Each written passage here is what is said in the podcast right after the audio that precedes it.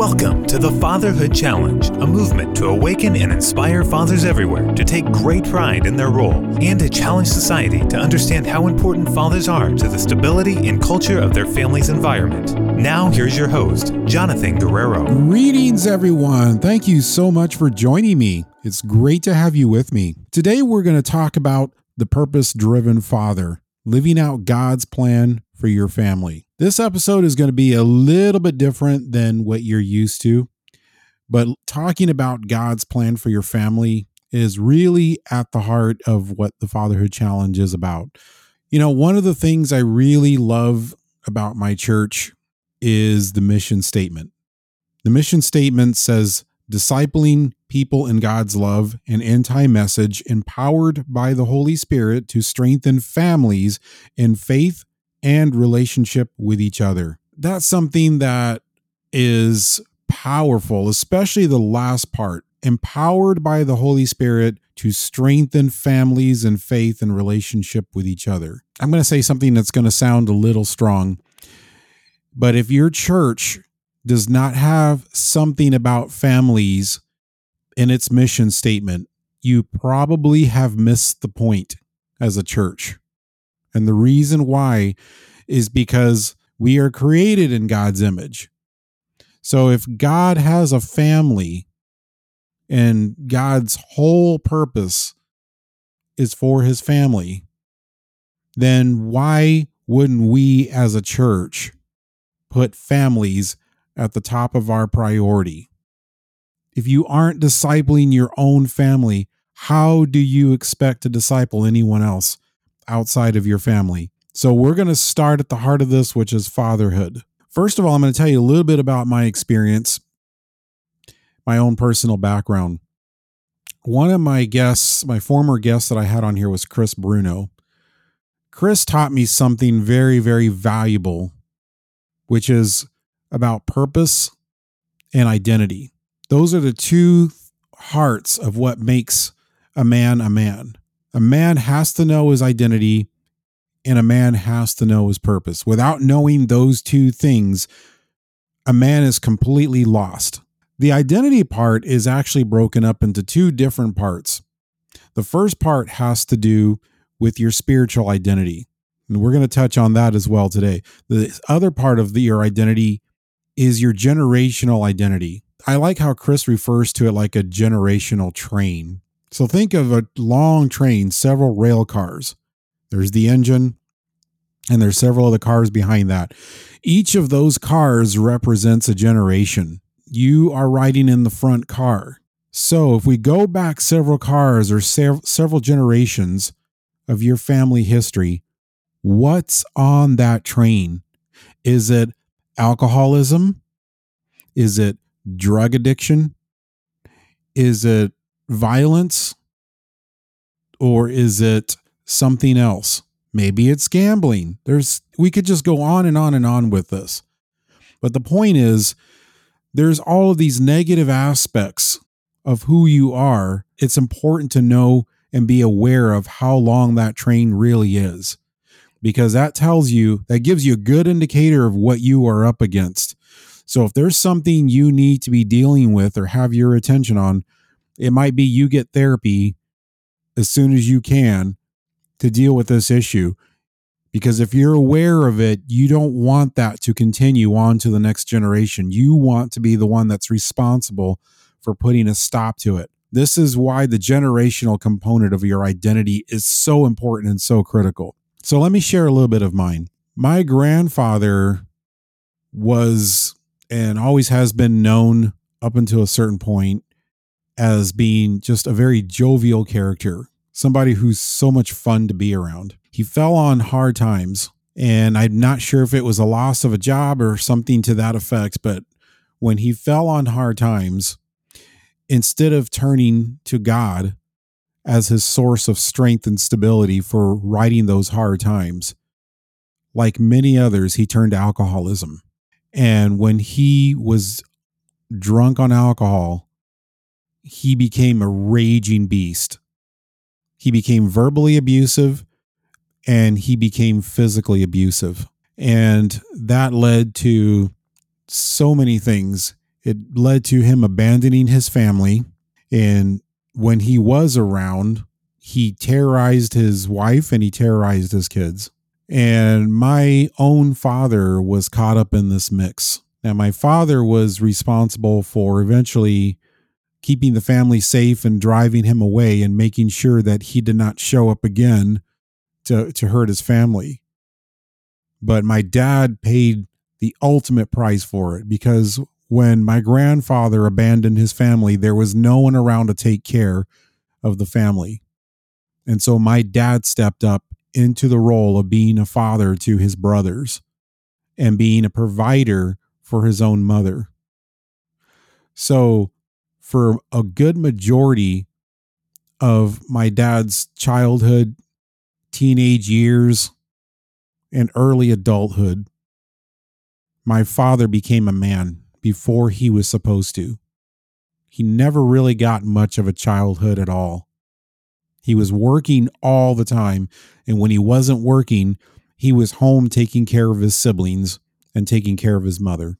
So we fast forward to when I grew up as a child without my dad around, always wondering where he was, wondering why everyone around me had a dad, but I was missing mine, and trying to make sense of that. If we fast forward into my early adulthood, I decided I really did not want to go much further into adulthood without knowing who my father was. So I finally had a chance to meet him. And that was a, a beautiful occasion. I learned so much about my father. It taught me a lot about myself. But the short story is my father did not stick around. In fact, he abandoned me. Since that first reunion, my father had abandoned me at least three times during that time, that was a very difficult pill to swallow. But if you ask me now if I regret ever meeting him, I would tell you no, because I learned so much from that experience. I learned great things about my father. I also learned some not so great things about myself. The absence of having a father in my life really tore me up, and not really understanding what that was going to mean for me and not really being proactive about taking advantage of that information to try and stop things before things really got bad, before I put my family through a lot of stress. Yeah, it didn't happen. My family paid a very heavy and very terrible price for something that has been generations old and something that I did not deal with. And one of the things that really, really messed me up was my view of God. I went through a good portion of my life not really truly knowing who God was for myself. And in most cases, not really wanting to get to know him. I thought I knew everything I needed to know about him, and it wasn't good.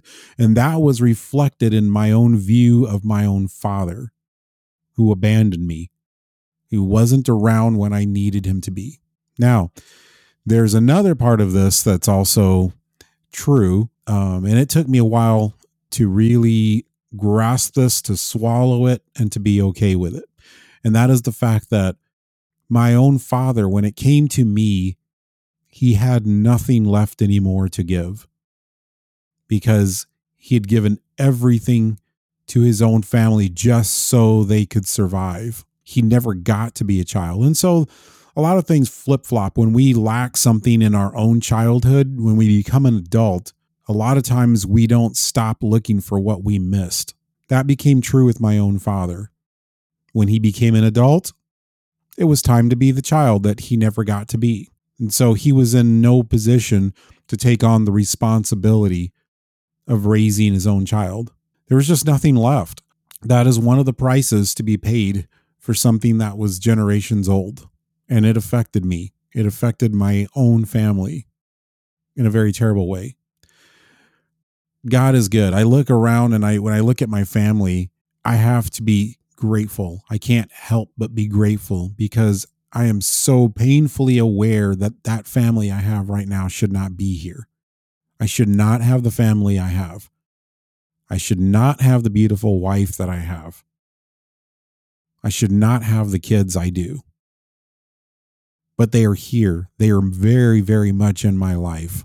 I am very, very, very, very wealthy when it comes to my family. It is not deserved, but it is a testimony to God, to who God is, and to who God is for me.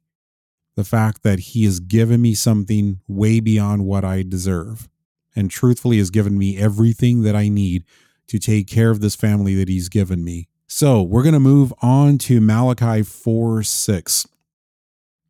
Malachi 4 6 is the mission statement of the Fatherhood Challenge, and I chose it for a very good reason. Malachi 4 6 says, His preaching will turn the hearts of fathers to their children and the hearts of children to their fathers. Otherwise, I will come and strike a curse on the land. I've learned something that if you see something again in Scripture, if it happens again in Scripture, it must be really important.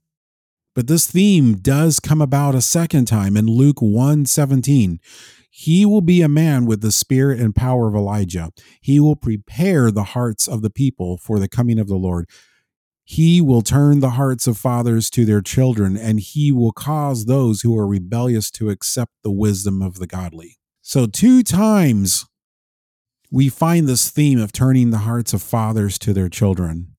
Two times in scripture, it must be really important, so we had better pay attention.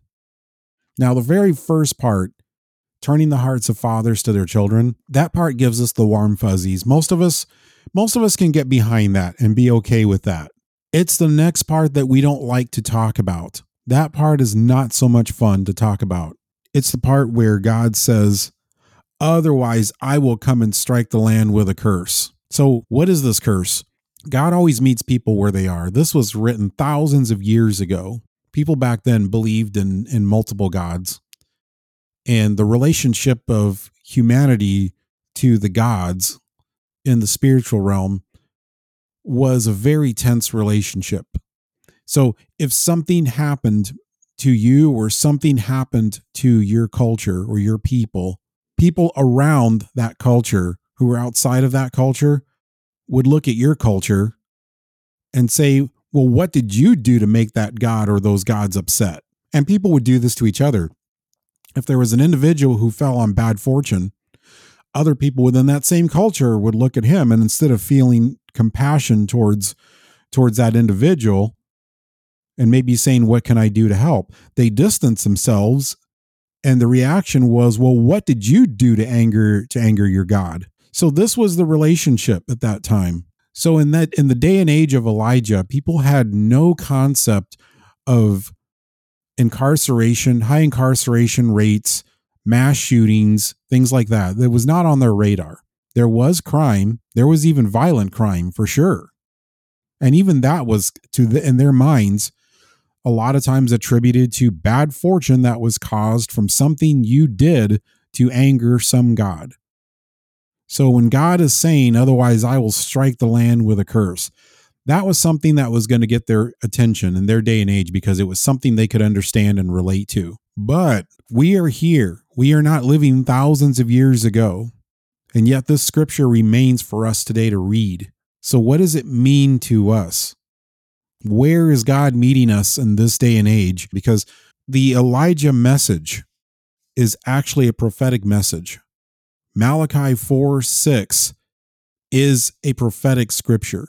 It is not something written thousands of years ago that only applies to that civilization thousands of years ago, but it is generational and it applies to us. So we're going to go into the unpleasant conversation and we're going to find truth in it. We're going to talk about the curse. According to the U.S. Census Bureau in 2020, approximately 19.5 million children under the age of 18 lived in father absent homes in the United States, which is about one in four children. Children living in father absent homes are almost four times more likely to be living in poverty than those in two parent households.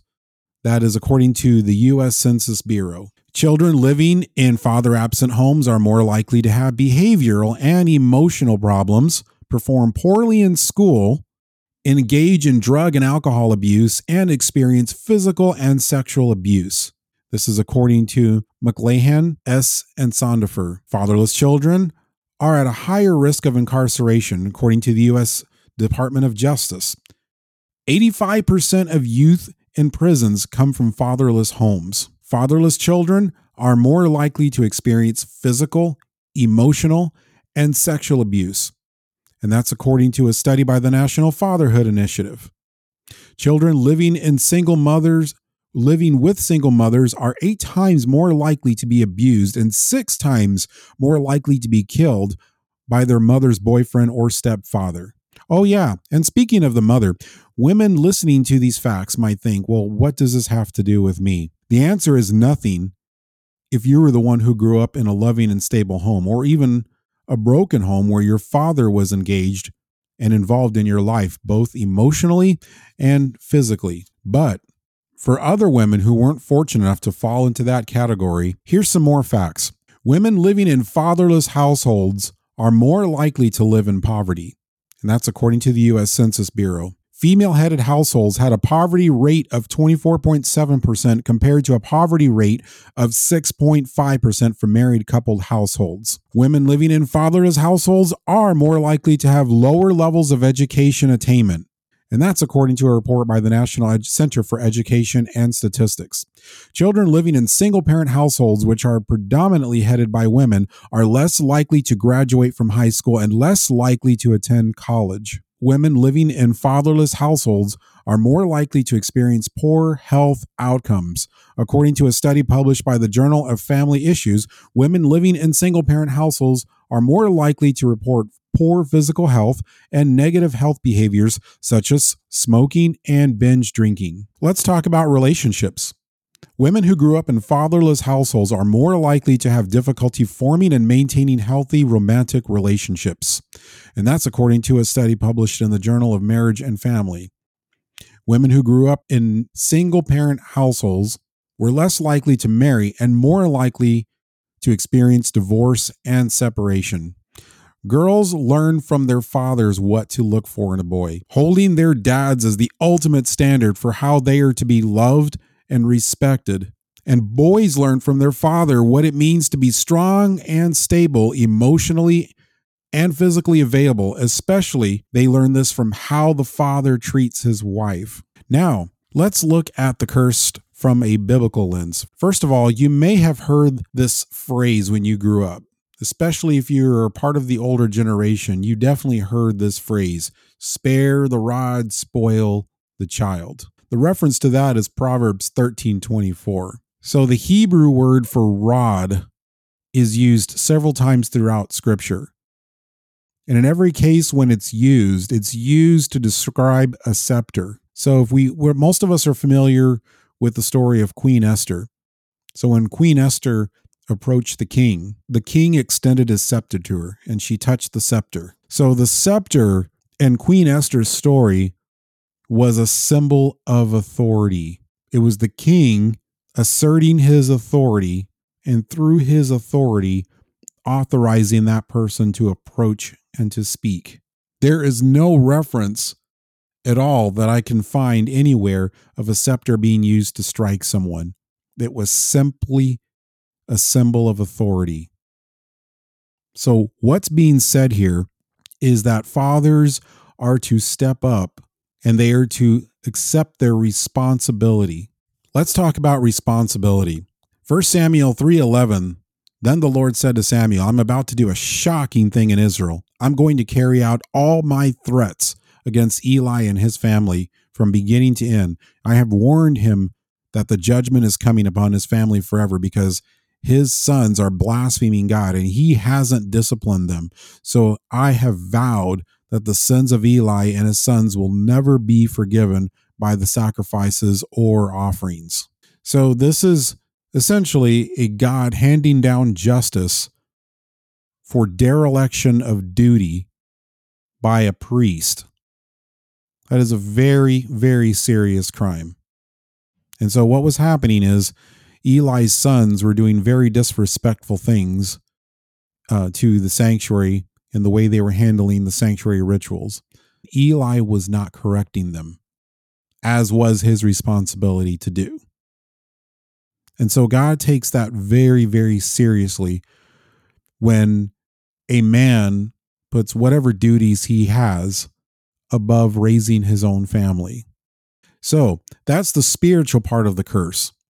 Now, let's talk about what the curse looks like in our day and age.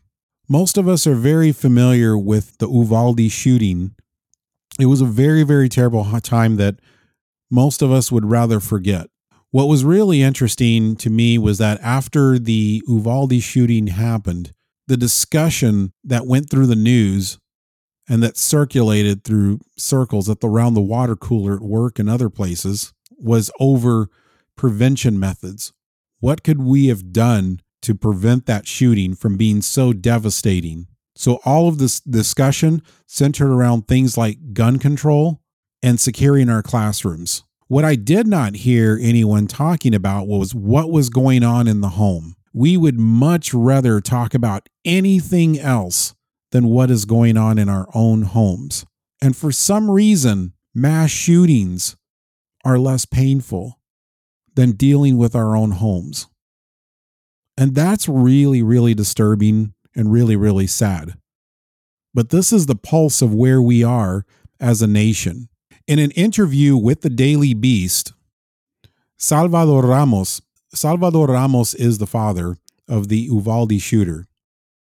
He's quoted as saying, I just want the people to know I'm sorry, man. I'm sorry for what my son did. Okay. Sorry for what his son did. So the focus once again is on the shooting. But let's continue. I quote again I never expected my son to do something like that. He should have just killed me, you know, instead of just doing something like that to someone.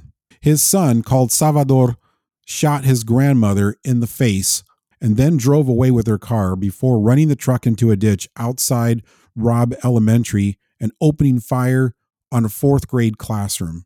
A high school classmate, I'm quoting from the Daily Beast, a high school classmate told the Washington Post she had seen Ramos engage in multiple fistfights, and a former coworker told the Daily Beast he was inclined towards harassing women he worked with.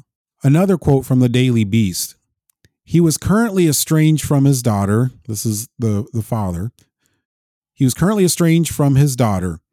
The gunman's sister, who he said was also upset with him for not spending enough time with the family. And then this is a quote from Ramos, the shooter's father.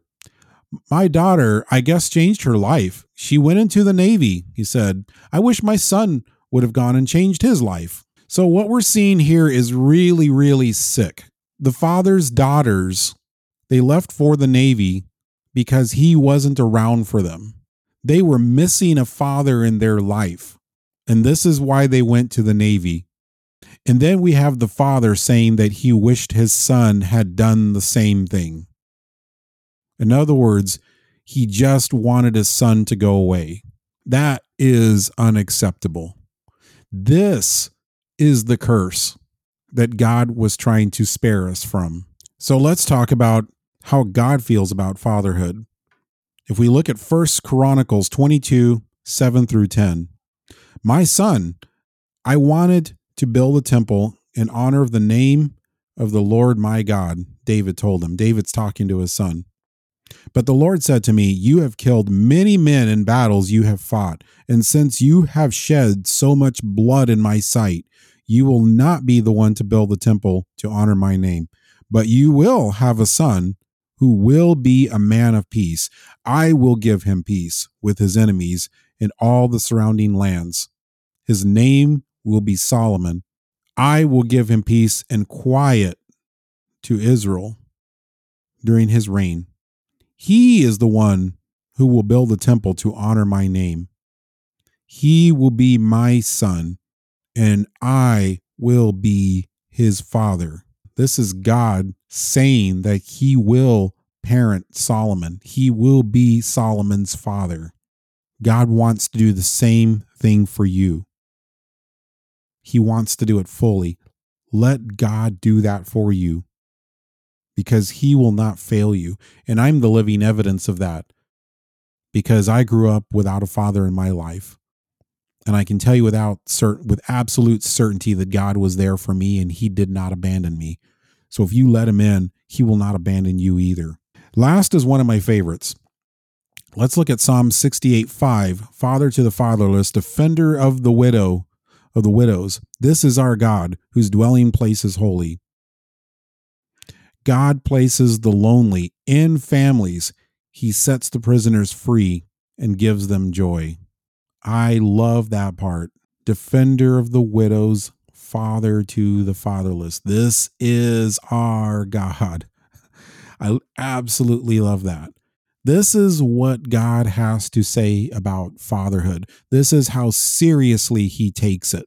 And if he takes it that seriously, we should too. There is a big ideal that is placed on fatherhood.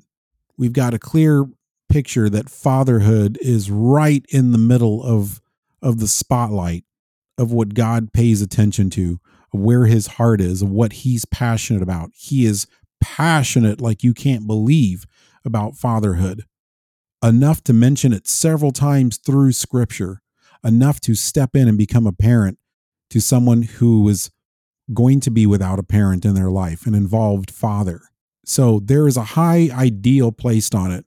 And we have this picture that God has his eye on fatherhood. That's a little intimidating. That is a little bit scary if you ask me. The benchmark is really, really high.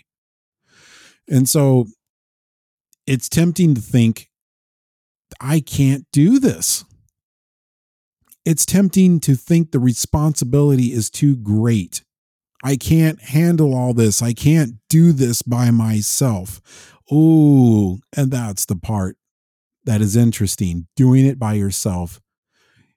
What if I told you you weren't meant to parent by yourself? You weren't designed to do this alone. And I'm not just talking about having a spouse that is helping to parent with you. I'm not talking about just that. I'm talking about spiritual help. You have access to spiritual help in every aspect of your parenting. You were not supposed to do this alone. So, why are we trying to?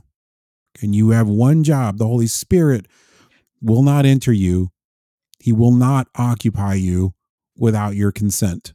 So your job is simply to ask. That's it. We make things way too complicated. We make parenting way too complicated.